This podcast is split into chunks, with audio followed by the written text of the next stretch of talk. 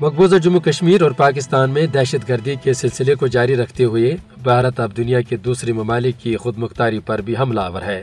اس کی تازہ مثال خالستان کے حامی سکھ رہنما ہردیپ سنگھ نظر کا قتل ہے، جنہیں اٹھارہ جون کو کینیڈا کے صوبے برٹش کولمبیا میں گولیاں مار کر ہلاک کر دیا گیا تھا۔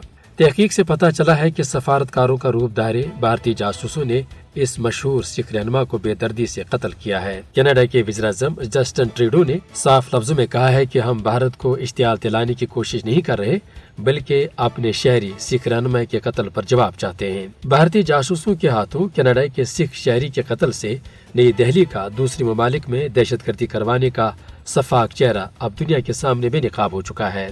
اس قتل میں را کے ملوث ہونے کے بعد ایک مرتبہ پھر اس بات کی تصدیق ہو چکی ہے کہ نردرا مودی کی زیر قیادت بھارت اب ایک بدماش ہندو دہشت گرد ریاست میں تبدیل ہو چکا ہے۔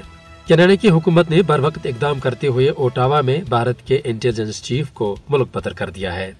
وزیر اعظم ٹریڈو نے قتل کے اس معاملے پر بھارتی حکمرانوں سے جو جواب طلب کیا ہے وہ انتہائی سنگین معاملہ ہے۔ بھارت سر عام بین الاقوامی قوانین کی خلاف ورزی کرتے ہوئے دوسرے ممالک کو عدم استحکام سے دوچار کرنے کی کوششیں کر رہا ہے۔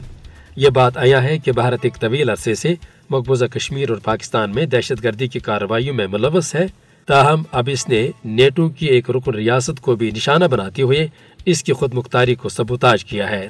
اب وقت آ گیا ہے کہ دہشت گردی کی ان کارروائیوں پر بھارت کو انصاف کے کٹہرے میں کھڑا کیا جائے۔ عالمی برادری کو اب یہ حقیقت نظر انداز نہیں کرنی چاہیے کہ بھارت دراصل ایک دہشت گرد ریاست ہے اور یہی ہندوتوا دہشت گردی بلا شبہ آج عالمی امن کے لیے ایک سنگین خطرہ ہے۔